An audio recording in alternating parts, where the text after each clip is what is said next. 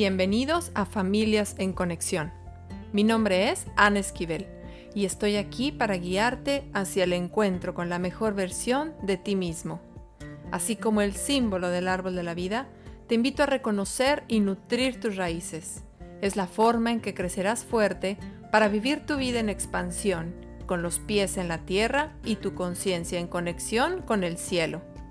Da vida a tus sueños, a tus proyectos, a tus hijos Aprende a sostenerte y amar quien eres, recuperando tu sabiduría y conexión con todo. ¿Cuánto más podemos crear en este espacio? Comenzamos. Esto es Familias en Conexión.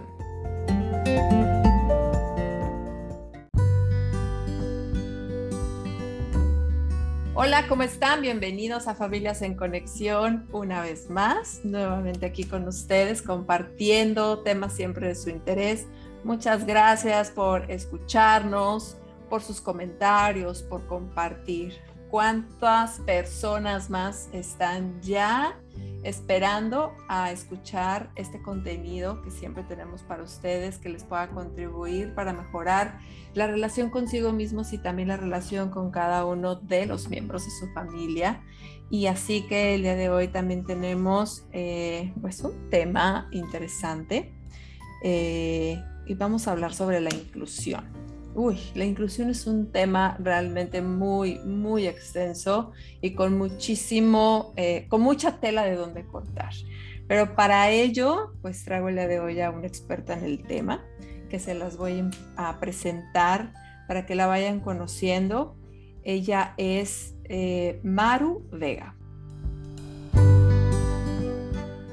Maru es licenciada en Ciencias de la Educación con especialidad en capacitación en psicopedagogía infantil y en tema de inclusión. Y también es mamá de dos, Luisa y Matías, de 11 y 12 años. ¿Cómo estás, Maru? Bienvenida, gracias por estar aquí. Hola Ana, muchas gracias por la invitación, gracias por el espacio para compartir. Estoy muy contenta de justo eh, esta coincidencia, ¿no? Y listísima para hablar justo de inclusión, que como bien dices, es un tema amplísimo y que eh, está eh, como muy de moda. Exacto, y yo creo que muchas veces la inclusión la llevamos mucho al tema de, em, pues esto, ¿no? De, niños o de, hijos con, con, discapacidad, no solamente hijos, sino, bueno, personas, ¿no? Con, con alguna discapacidad. Eh, porque al final, pues son seguramente quienes más requieren, ¿no? De ser incluidos en nuestra sociedad y es parte de una cultura. Eh, sin embargo, la inclusión va mucho más allá y bueno, pues obviamente lo vamos a abordar, pero nos vamos a ir hoy a la inclusión en los miembros de la familia y vamos a estar platicando sobre eso. Pero antes, Maru, cuéntanos un poquito sobre ti. Bueno, obviamente ya, ya, ya te presenté con, tu, con, con quién tú eres profesionalmente, pero un poquito sobre tu historia, cómo empezaste este camino eh, quién eras antes y quién eres ahora y por qué sigues, ¿no? ¿Por qué viniste aquí a hablar de este tema para empezar? Cuéntanos. Bien, ¿quién soy? Este, soy una mujer bien curiosa y muy inquieta. Mi mamá decía que era jonjolí de todos los moles, ¿no? Porque donde había que hacer algo, yo levantaba la mano. Entonces, pues eso me fue llevando obviamente a conocer y aprender, a tener experiencias en, en, muchos ámbitos, ¿no? Yo creo que lo primero que fue como sembrando mi profesión sin que yo me diera cuenta, este, fue empezar a hacer misiones a los 10 años, 11 años, ¿no? Entonces me iba a la sierra de Oaxaca y ahí me quedaba internada una semana sin comunicación ni nada y feliz de la vida compartiendo con niños, con jóvenes, con adultos, este, y así lo hice hasta que me todavía embarazada de Matías, fueron algo así como 12, 13 años, fue la última vez que lo hice, ¿no? Y de ahí este, en la preparatoria eh, fueron campañas de alfabetización en verano, entonces mis veranos en lugar de vacaciones era irme también a dos meses a vivir alguna este, zona eh, eh, rural o indígena. Coincidió que tocó en el estado de Michoacán esos dos años que lo hice. Sin embargo, yo decía que iba a estudiar ingeniería, ¿no? O alguna ah, carrera que tuviera que ver con los números, con los cálculos, porque también me gustan mucho. Este, no se da, hago el bachillerato en físico-matemáticas, no se da por ahí, este, eh, y entro a la carrera de ciencias de la educación, según yo por un semestre, porque en realidad yo quería estudiar pedagogía y fuera de Morelia. Pero bueno, ese semestre sirvió para que me eh, enamorara de la carrera. Y es en la carrera donde encuentro, me encuentro con un maestro que además de que me empiece a, a involucrar en muchas actividades este, em, de integración y de este, como eh, identificación con el carisma de la universidad donde estaba, eh, nos empieza también a involucrar mucho en todos los temas de inclusión de personas con discapacidad. Entonces, de pronto yo descubro que existe la lengua de señas mexicana, que en mi vida ah, había aparecido, ¿no? Lengua de señas mexicana, sí, claro. Ah, no sabía. están reconocidos como idiomas y existe la lengua de señas mexicana, la lengua de señas americana, la lengua de señas argentina y así sucesivamente, y tienen un reconocimiento internacional como idiomas, como lenguas. Este, de pronto descubro que el braille, ¿no? Y de pronto empiezo a convivir con niños con discapacidad de la estudiantina de APAC en aquel entonces, este, y entonces empieza ahí como a despertar una curiosidad en mí, este, que pues voy alimentando con el paso de las experiencias este, sin embargo, al momento de las especialidades, yo dije, no, pues yo capacitación, o sea, yo me voy en las empresas, ahí, este, toda una ejecutiva corporativa. y, e inicialmente cuando eh, el servicio social lo hago en una, en una empresa muy conocida acá en, acá en Michoacán, y de ahí me sigo con especialidad en capacitación. Mm, empiezo a trabajar, mi primer trabajo tiene que ver con capacitación, se abre el, el área de capacitación en un una empresa acá, la aperturo yo, y a los meses me busca este maestro que estaba trabajando para gobierno municipal y me dice, vente, tengo una vacante y quiero que lo ocupes tú. Entonces me voy a un proyecto justo de cultura de discapacidad, porque algo que me gustó mucho en el proceso de ir descubriendo la discapacidad con, con, con, con mi maestro fue entender que no tenía nada más que ver con eh, que las personas con discapacidad participaran de, de, las actividades, sino que había también que promover toda una cultura alrededor de ella. O sea, había que cambiar de idea. Eh, obviamente la sociedad o los que no tenemos discapacidad, ampliar nuestra percepción, entenderlo desde otra perspectiva, mm, ser mucho más tolerantes, desmitificar la idea de que son enfermedades se contagian, de que hay restricción en ciertas actividades o procesos de aprendizaje, que no pueden hacer ciertas cosas de eh, deportes, cultura, arte, etcétera, ¿no? Y también trabajar con las personas con discapacidad culturalmente en cuanto a que eh, no, no, no, pueden menos que, que, nosotros, que no requieren que todo se les dé facilito y en la boca, que no por la condición de discapacidad entonces tienen derecho a exigir inmesuradamente todo lo que necesitan o creen que, que merecen. Entonces eso se me hacía súper, súper interesante, súper interesante. Este, y, bueno, pues me fui involucrando en eso, fui este, profundizando en, en, esos procesos, empezamos a desarrollar muchos proyectos en gobierno municipal a favor de crear esa cultura, ¿no? De promover que hubiera funcionarios capacitados en lengua de señas mexicana, que hubiera este, espacios públicos señalizados adecuadamente con braille, que las rampas, por ejemplo, ¿no? en la zona del centro estuvieran adecuadas y fueran funcionales y prácticas. De pronto se diseña un bordecito, pero ese bordecito ya es la muerte para quien anda en silla de ruedas, ¿no? Este, y en ese proceso de trabajar ah, eh, ahí, este, me hago mamá no de uno, sino de dos. Entonces, eh, empiezo a descubrir también cómo el bordecito que le podía estorbar a la persona en silla de ruedas, pues también me estorbaba a mí cuando andaba con la carriola, ¿no?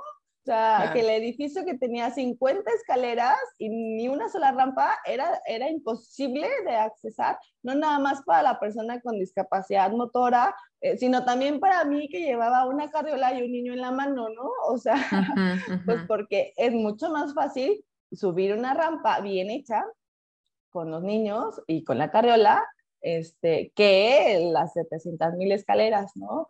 Este, y después entonces empecé a darme cuenta que lo mismo pasaba si yo llevaba mi carrito del mercado, ¿no? Y quería cruzar la calle, pero resulta que la banqueta no tenía rampa pues entonces cargar el carrito, ¿no? Levantarlo, moverlo, este, subirlo, bajarlo, ya era todo un tema, no, no, no era tan fácil. Y, y, te digo, y eso es como desde el plano físico, ya después obviamente conforme uno empieza a, acompañar a los hijos, este, fui también este, em, eh, entrándole mucho más directo a la parte de inclusión educativa. Eh, trabajé algunos años en el CRIT, específicamente en esa área. Entonces, aunque yo ya tenía la formación en ciencias de la educación y pues teóricamente tenía las teorías y este, muchos elementos, ¿no? En ese sentido, pues obviamente conforme se van requiriendo de manera, de manera práctica, experiencial, pues la perspectiva va cambiando y va ampliándose. Entonces empezaba a ver cómo mm, en los grupos donde lográbamos inclusión de algún niño con discapacidad, no nada más se veía beneficiado el niño con discapacidad, sino todos aquellos que, que, estaban teniendo alguna dificultad con algún proceso de aprendizaje. Sin embargo, el motivo de la discapacidad era como el pretexto para llevar al, al, docente a que, a que buscara otras alternativas, a que buscara otras formas, a que entendiera que había más posibilidades para abordar los procesos, ¿no? Este, entonces, bueno, eso para mí también fue muy significativo en el proceso de maternar. Me acuerdo muchísimo, Matías, mi hijo como de tres años, a lo mejor ya de cuatro, su primer clase de taekwondo, entra al salón, había un espejo gigante, yo por fuera viéndolo, y el chamaco se la pasó prácticamente toda la clase dando vueltas alrededor del salón y jugando en el espejo. El maestro los formaba en línea, les daba indicaciones, no sé cuánto, y mi hijo así, rondando alrededor del salón.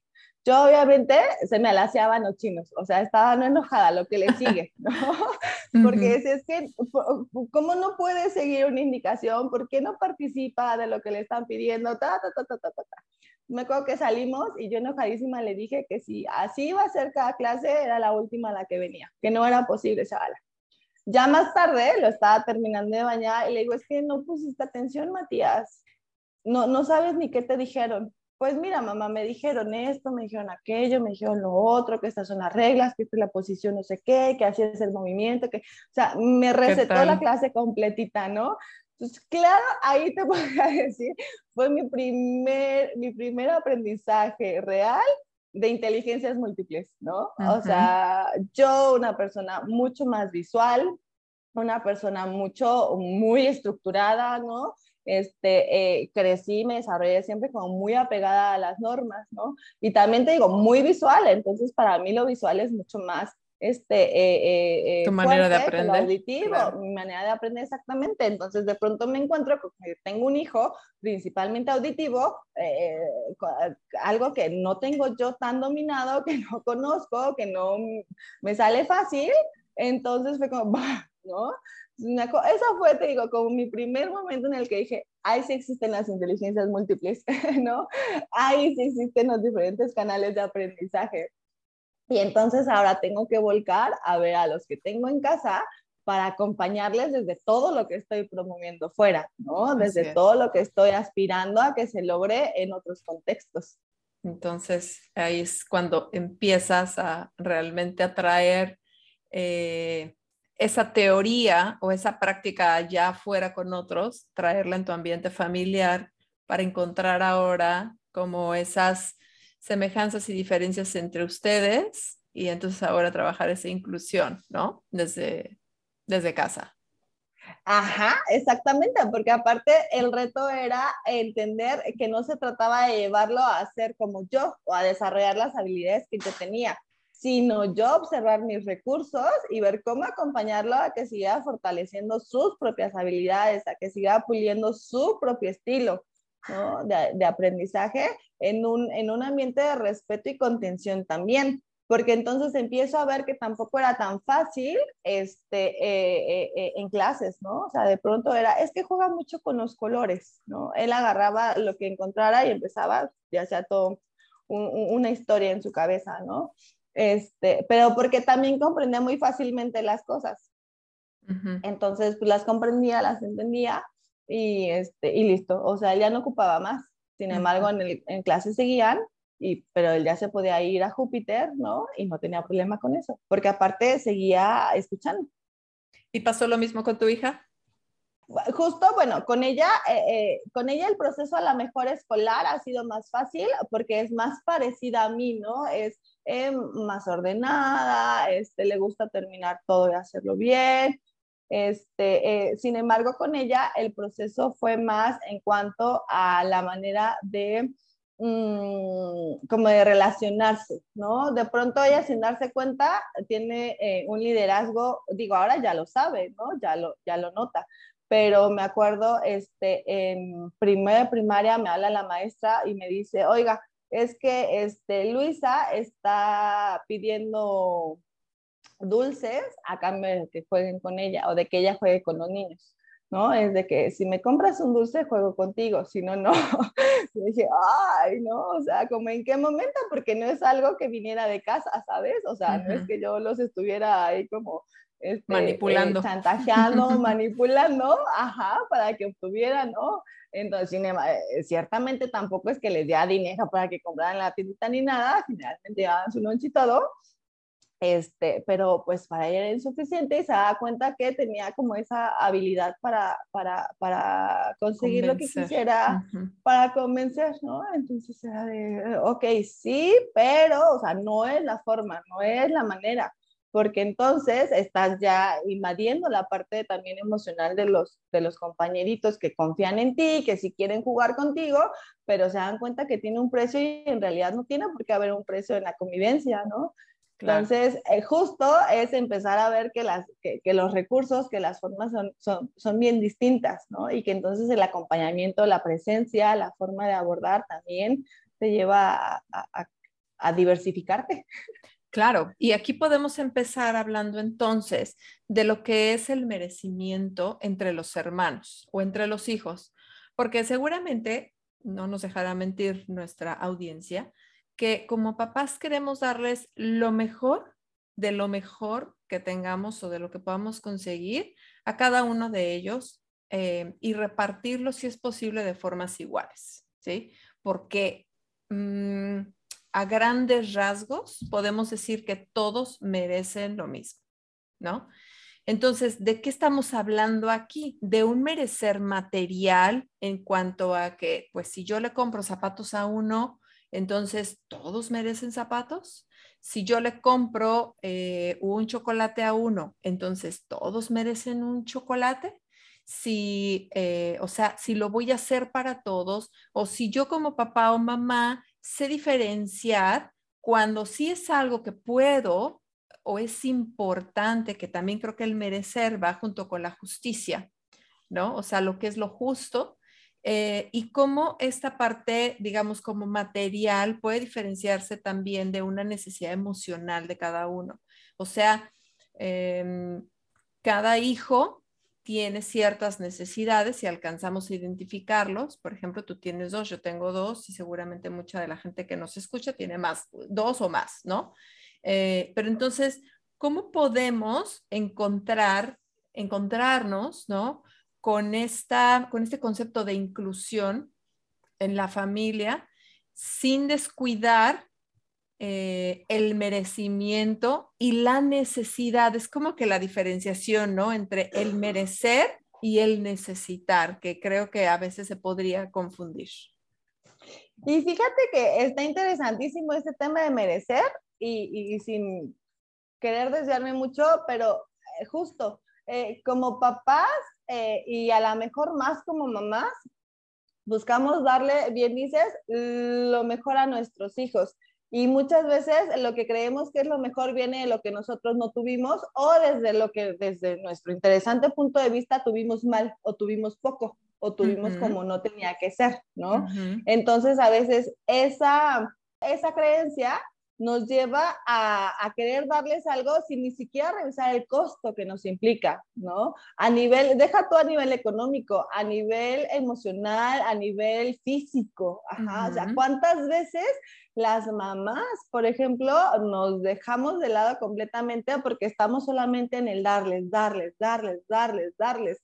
Eh, y si implica algo económico, pues entonces hay que trabajar mucho más, ¿no? Si implica algo emocional, pues nos estamos desbaratando por dentro, pero todo sea porque el niño esté bien, ¿no? Porque la hija esté, esté tranquilo o porque tenga lo que quiere, ajá, y lo que merece, porque pues no merece menos. Entonces, ahí está padre de dejar nomás como en el Quintero esta, esta posibilidad de vernos, ¿no? Desde dónde estamos eh, eh, promoviendo el merecimiento, o sea, eh, ¿qué requiere un ser humano, una, qué merece un ser humano una vida digna? ¿No? Y la vida y la dignidad empieza en el reconocimiento del otro como ser humano, pero para reconocer al otro me tengo que reconocer a mí, o sea, esa ya es como una, un binomio infalible, ¿no? O sea, y, y como se dice también mucho, no le puedo dar al otro lo que no me sé dar a mí. O sea, la manera de aprender es en, ese, e, e, e, en esa razón, o sea, conforme lo voy recibiendo y me lo voy dando, entonces puedo hacia allá, ¿no? Eso, y tiene un poco que ver con esto que decías, de que aquello que yo no recibí en mi casa o en mi infancia, entonces yo se los quiero dar a mis hijos porque a mí me hizo mucha falta. ¿Cuánto es entonces una necesidad de tus hijos o tuya?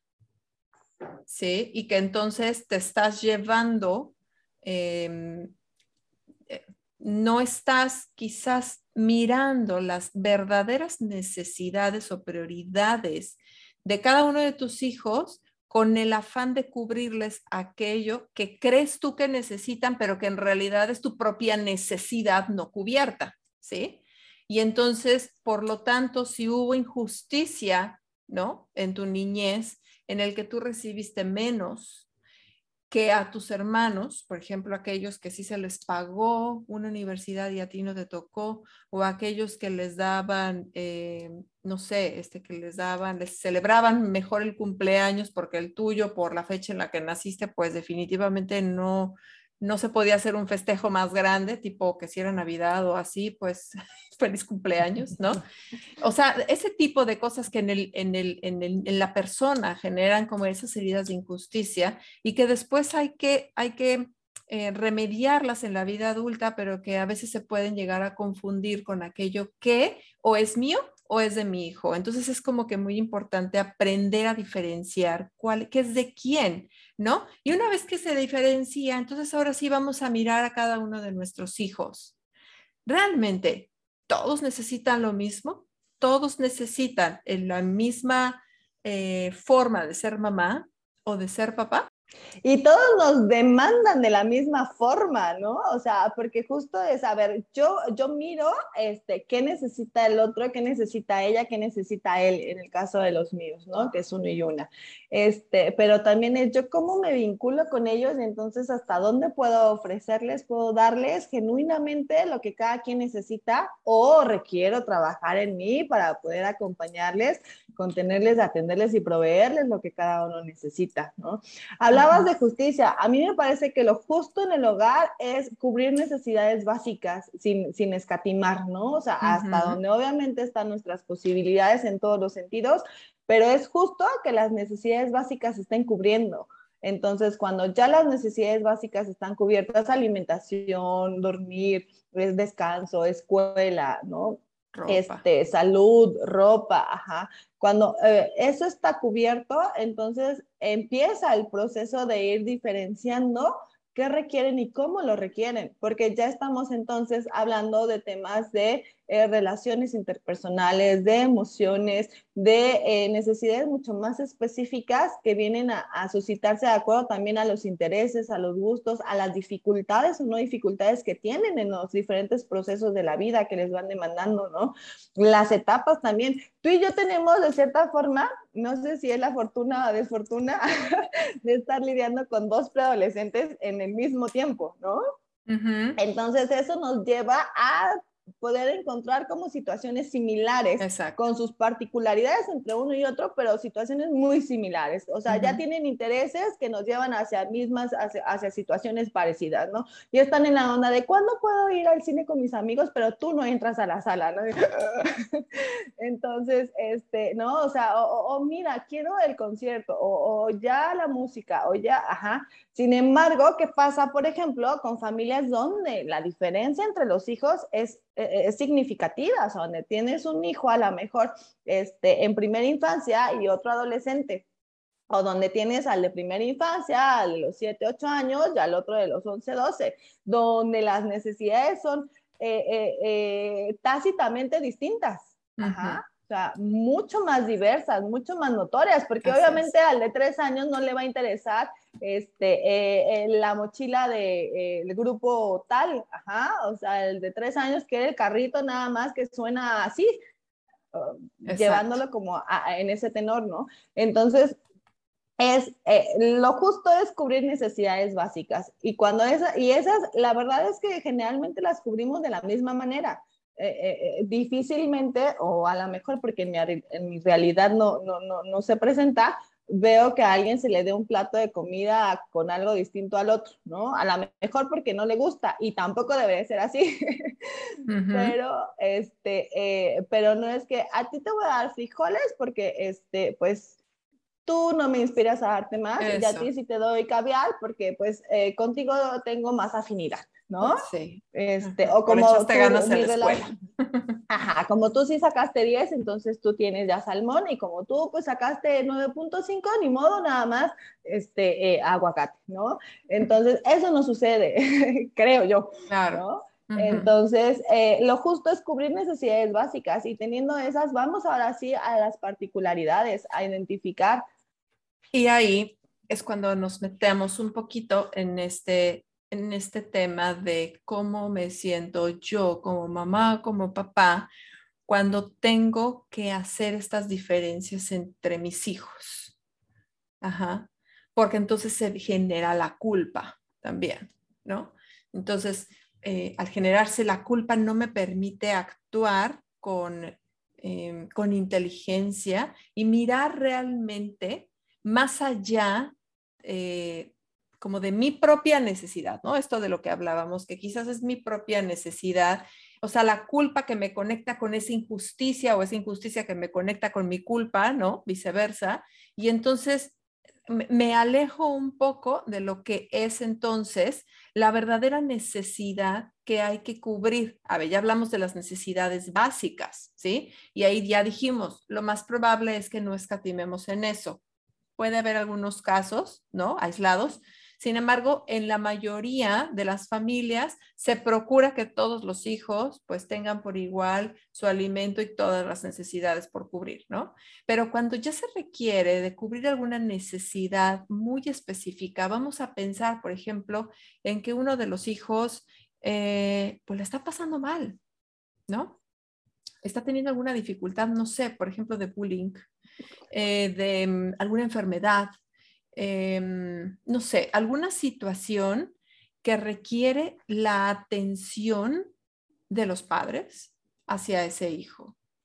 Y entonces aquí, y, fíjense que no, no, estoy hablando yo de esta, eh, un hijo con discapacidad, pero que también se puede reflejar. O sea, este hijo que está atrayendo la mayor cantidad de em, de atención de los padres y que tiene unas necesidades muy específicas que cubrir en ese momento, está generando que por el otro lado el resto de los hijos se estén quedando sin tanta atención.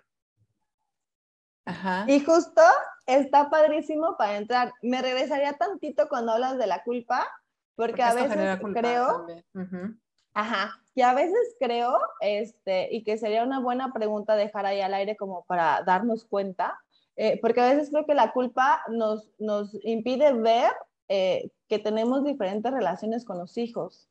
O sea, no nos relacionamos de la misma manera, porque el carácter de los hijos no es igual. Entonces, no está mal tener más afinidad con uno que con otro. No está mal tener más facilidad con uno que con otro. O sea, no está mal sentir que uno nos reta más que el otro, porque, eh, porque antes del, del, traje de mamá, del traje de hijo, de hija, somos seres humanos. Entonces, justo desde ahí empieza la diversidad. Yo dejaría e, esta pregunta ahí, ahí puesta, ¿no? ¿Ya te diste cuenta como mamá, como papá, que tienes una relación distinta con tus hijos? que te puedes relacionar diferente con ellos porque sus personalidades son diferentes. Y eso no es ni bueno ni malo. Lo importante es darnos cuenta. Y a veces creo que la culpa nos impide mucho poder reconocerlo, porque es como, o sea, ¿cómo, cómo, cómo me voy a sentir mejor con este que con ella o con ella que con él eh, si los dos son mis hijos, ¿no? Y tengo aparte que decir que a los dos los quiero por igual, que a los dos los amo con toda mi vida. O sea, sí, pues, sí, pero hay una realidad humana, ¿no? Con la que tenemos que aprender también a reconocer para poderla transitar. Claro. entonces, primero yo, eh, yo, yo, diría, ¿no? Hay que mirar si, si, si, realmente ya somos conscientes de que nos relacionamos distintos con, distinto con nuestros hijos. Eso es invariable, o sea, invariable. Ya sea que tengan edades similares o súper diferentes, pero nos relacionamos diferente porque las personalidades son distintas. Y, eso no es ni bueno ni malo, simplemente es, hay que verlo para entonces entender con más facilidad qué es lo que necesita cada uno y cómo se los podemos ir dando. Hablas ahorita de situaciones muy específicas donde eh, se demanda atención eh, de los padres para acompañar los procesos. Entonces, y creo que aquí es un ejemplo padrísimo de, para traer como a la mesa esta, esta frase que, que, que habla de que la cantidad no es calidad. Ajá. Entonces, y es donde podemos empezar también a sensibilizar a nuestros hijos en este contexto de equidad, de diversidad, de empatía, ¿no? Entonces, requiero por tiempo y por, y, y por procedimientos estar más tiempo con este hijo que ahorita tiene la condición médica o la condición psicoemocional o la condición física o cualquier situación que me está demandando, porque hasta cuando son, por ejemplo, deportistas, me viene ahorita a la mente, deportistas este, eh, sobresalientes, ¿no?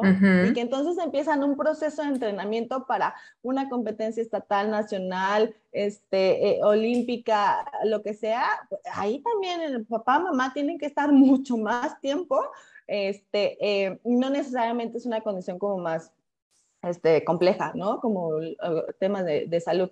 Pero entonces se requiere más tiempo allá. Entonces es, a ver, veamos, o sea, él tiene esta habilidad eh, que en este momento me está requiriendo este tiempo con él para acompañarle, pero eh, explicarle al otro que no es un abandono, que no es una preferencia, que es una circunstancia de este momento, de, de, de, de este instante. Y entonces buscar más que compensar, porque la compensación viene también un poco como de sentirnos culpables, es crear los momentos con el otro de calidad. Ajá. Entonces, a ver, y estar muy cercano, le rehuimos de pronto a esta parte de las emociones. Entonces, estar muy cercano con el otro, cómo te sientes, cómo lo miras, cómo lo estás viviendo tú, porque a veces también desde nuestras necesidades o desde nuestras heridas, creemos que pudiera estar suscitándose toda una tragedia en el interior del otro hijo y el otro hijo solo quiere decirle a su hermano que le desea suerte, ¿no? O solo quiere enterarse un poco más de cómo le fue en el entrenamiento, o solo quiere entender en qué consiste la enfermedad, o sea, solo quiere un poco más de información para estar tranquilo, ni siquiera es más tiempo. como pudiéramos nosotros suponer, porque entonces es lo que decíamos, ¿no? Eh, creemos que tiene que ser lo mismo. O sea, si al otro le di dos horas acompañándolo en el entrenamiento, pues tengo que ver cómo le convenzo las dos horas a este. O a lo mejor con que esté 15 minutos cenando tranquilamente a solitas con el otro y entonces platiquemos y lo escuche y lo escuche y lo escuche y le pregunte y me, y me entere de cómo está y sepa que ahí estoy y me vea presente, me sienta presente, eh, eh, es suficiente y, ya, o sea, quedaron saldadas las dos horas contra los 15 minutos, ajá, Exacto. sin que tenga que ser cuantitativamente lo mismo. Exactamente. Y, y entonces de esta manera podemos como ir eliminando la culpa. Creo que la culpa viene también cuando no reconocemos algo, cuando no se reconoce algo que se está sintiendo y que socialmente no está como bien, em, digamos, como reconocido o bien visto, ¿no? Todas las mamás deberían de amar a sus hijos por igual, de darles a todos por igual, de dedicarles a todos por igual. Bueno, pero seguramente ya te diste cuenta de que tienes un hijo mucho más demandante emocionalmente que otro. Ya te diste cuenta que tienes un hijo que a lo mejor eh, rinde eh, académicamente rinde mucho más que tu otro hijo. Por lo tanto, puede hacerlo sin tanta ayuda tuya y el otro lo requiere más. Ya te diste cuenta de que a lo mejor tu hijo número uno tiene eh, una condición médica o física que no le permite valerse en este momento por sí mismo, pero el segundo sí, ¿no? Entonces es importante que podamos también, y que también esto que decías, con quién eh, soy más afín, porque nos pasa con todas las personas, no porque venga ese hijo, venga de ti, o sea, tienes que amarlo con locura y llevarse súper bien como si fuera cuento de hadas. Claro que lo amas, nadie está diciendo que no. Por supuesto que lo amas y deseas lo mejor con él y deseas que la relación sea increíble. Sin embargo, acepta, acepta que no puedes en este momento cubrirlo todo, ni darle quizás todo lo que se requiere, pero que sí puedes también soltarle y delegarle a otras personas para que también puedan nutrir esa parte de tu hijo. No todo te corresponde a ti darlo eh, para cubrir el 100% de las necesidades de los hijos, ¿no es así? Sí, totalmente, totalmente. Eh, los papás, eh, bueno, muy desde el enfoque sistémico, la mamá es la que, la, la, la que contiene, ¿no? La que está ahí para apapachar, para contener, para cuidar, para alimentar, para nutrir. Y el papá entonces es el que provee y el que eh, eh, eh, pone los límites y el que mueve la acción a los hijos y el que los lleva a, a, a, a hacer, ¿no? Este, sin embargo, tanto mamá como papá me parece que justo tienen que ser buscadores de recursos y, quitarnos la idea, quitarnos la idea de que eh, somos superwoman y todos los recursos los tenemos que tener y dominar nosotros, ¿no? Justo como buscadores de recursos, de facilitadores, de herramientas, es entender que hay toda una comunidad, todo un contexto alrededor que puede un montón de cosas hacerlas mejor que nosotros y que eso es también una forma de acompañarles y que es también una forma de estar con ellos. Es delicioso poder aprender a soltar a los hijos hacia otras personas. Confiar que habrá personas de bien en el camino, me refiero quizás amigos también, pero me refiero sobre todo a personas que sean, eh, personas que sean adultas, que también acompañen a los hijos, eh, a nuestros propios hijos, eh, en, su camino de aprendizaje que aquello que yo no supe explicarle, porque la verdad es que hay una línea, hay un, hay un límite hasta dónde puede llegar una mamá o un papá. Hay cosas que ya no te escuchan a ti y hay cosas que se requiere que alguien más les acompañe en esa parte de su camino y está bien, ¿no? O sea que, ay, es que mi maestro favorito me dijo que no está como que muy, no es muy buena idea ver eh, X, ¿no? Ese tipo de videos en YouTube porque ocasionan tal y tal. Y en lugar de que tú te indignes y digas, no es posible que le hagas más caso al maestro que a mí, que yo ya te lo había dicho, ¿no? Es como, en silencio simplemente da gracias que por otro lado ya le llegó la información que tú estabas requiriendo que acompañara a tu hijo en este momento y le ayudara a tomar esa conciencia, ¿no? Digo, nos estamos yendo como un poquito a, em, no es tanto como en esta necesidad. Fíjense cómo empezamos desde el cubrir una necesidad básica y material hasta también en las necesidades emocionales y en las necesidades que tienen, sobre todo cuando los hijos van creciendo y se van eh, van entrando en esta etapa de la adolescencia, cuando ya no estamos eh, tan cerca de ellos para supervisar absolutamente todo lo que hacen, lo que piensan, lo que dicen, lo que conviven, lo que aprenden, lo que... No, o sea, al final se trata también de irlos soltando, pero al mismo tiempo confiar que todas sus necesidades serán bien nutridas en el camino, aunque no sean a partir de ti. Así que... Em, es importante también como aprender a soltar, soltar la culpa y eh, identificar qué está requiriendo cada uno de nuestros hijos. Sí, totalmente. Y me encanta lo que dices porque qué mejor que podamos elegir justo eh, quiénes sean esas personas significativas para ellos, ¿no? De forma que nos dé más tranquilidad, que nos dé más seguridad. Yo soy todavía de la idea de que no puedo ser amiga de mis hijos, o sea, no me veo siendo amiga de una adolescente de 11 años, con la que aparte, pues ya la brecha generacional, ¿no? O sea, y digo, afortunadamente fui mamá joven, entonces medio me acuerdo de esa época mía, ¿no? Este, pero pues tengo que mantener el rol que me toca de respecto a ellos. y entiendo también que, y qué bueno, que no me van a contar todo, entonces qué mejor que ir generando esos espacios, esos lugares, esas relaciones, esos eh, eh, eh, espacios que les permitan a ellos encontrar lo que necesitan con la seguridad para nosotras de que es confiable, de que ciertamente es seguro, ¿no? Y de que a lo mejor ese acompañamiento que nosotras no alcanzamos a darles, se les va a dar como queremos que, que, lo reciban, ¿no? o de una forma que nos dé tranquilidad, que nos dé paz.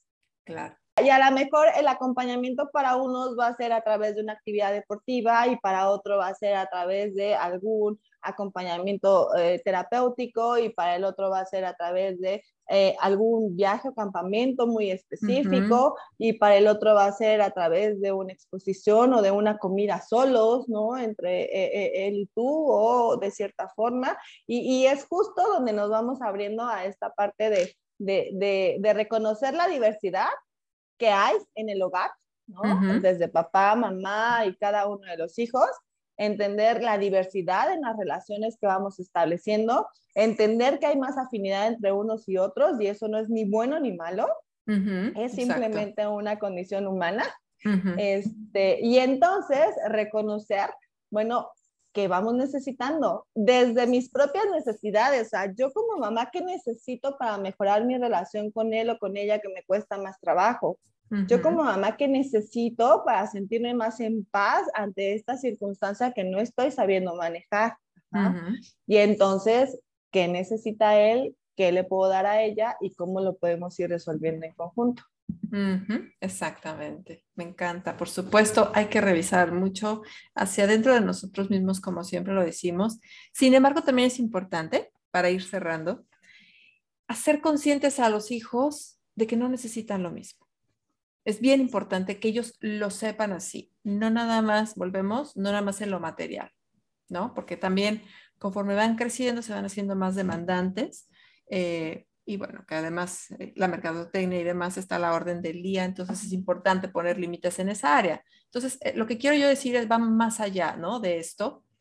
y bueno, quiero contarles que el otro día, hace poco, este, noté que mis hijos, que también tengo eh, hombre y mujer, eh, eh, tenían entre ellos así como cierto disgusto, ¿no? No puedo, no puedo decir estaban enojados uno con el otro, pero como de esas veces que se contestan feo y se voltean la cara y bueno, están así como que en esa etapa, ¿no?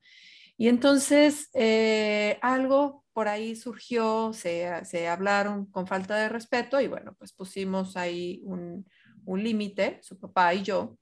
Em, y entonces, hablando con ellos, eh, les, les preguntaba, bueno, a ver, dígame cada uno, ¿tú crees que a tu hermana se le trata diferente que a ti? Pues sí. Ok, ¿y tú crees que a tu hermano se le trata diferente que a ti? Pues sí, ¿no? Y con una cara de disgusto. Y les dije, pues sí, tienen razón. Dime, ¿tú te pareces a tu hermana? ¿Eres igual? ¿Quieres lo mismo? No, ¿no? Y la misma pregunta a la otra. No, no, tampoco.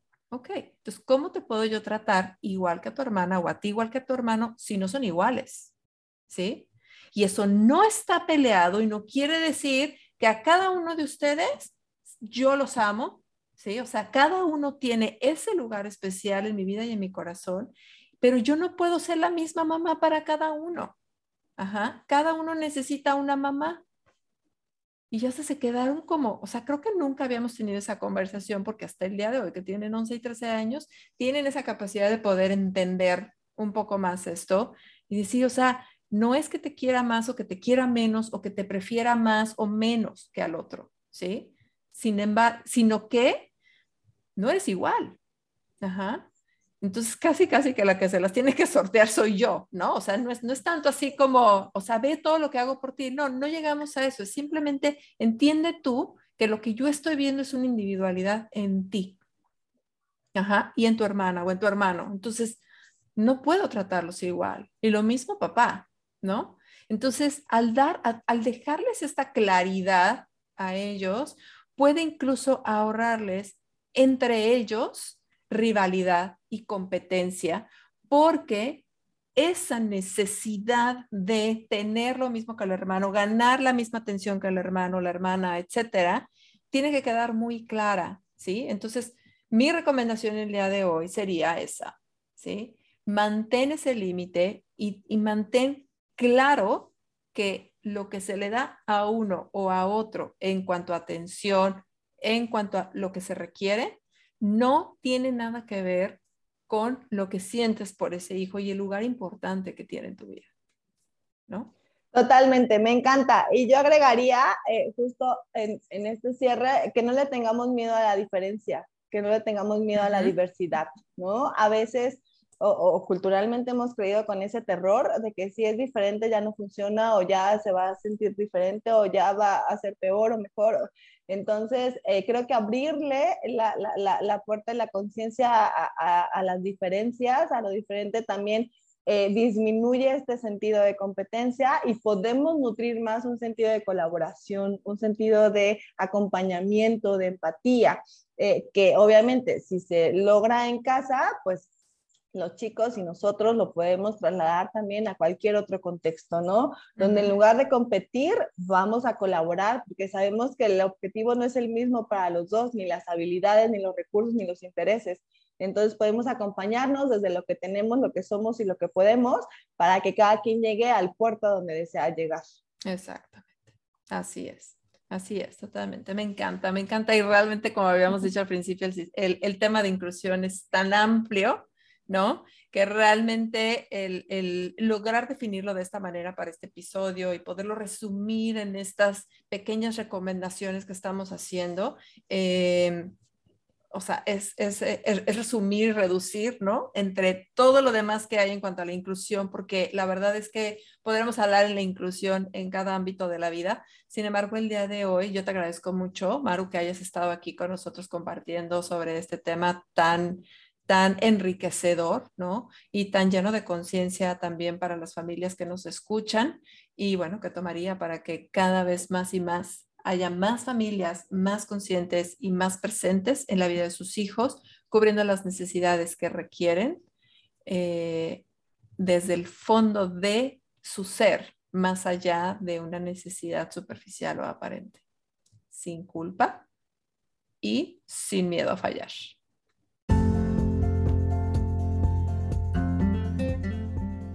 Si te gustó este contenido, compártelo. Si estás interesado en alguno de nuestros talleres, cursos o consultas personalizadas, consulta mis redes sociales. Encuéntrame en Facebook e Instagram como Familias en Conexión. Yo soy Ana Esquivel y esto es Familias en Conexión.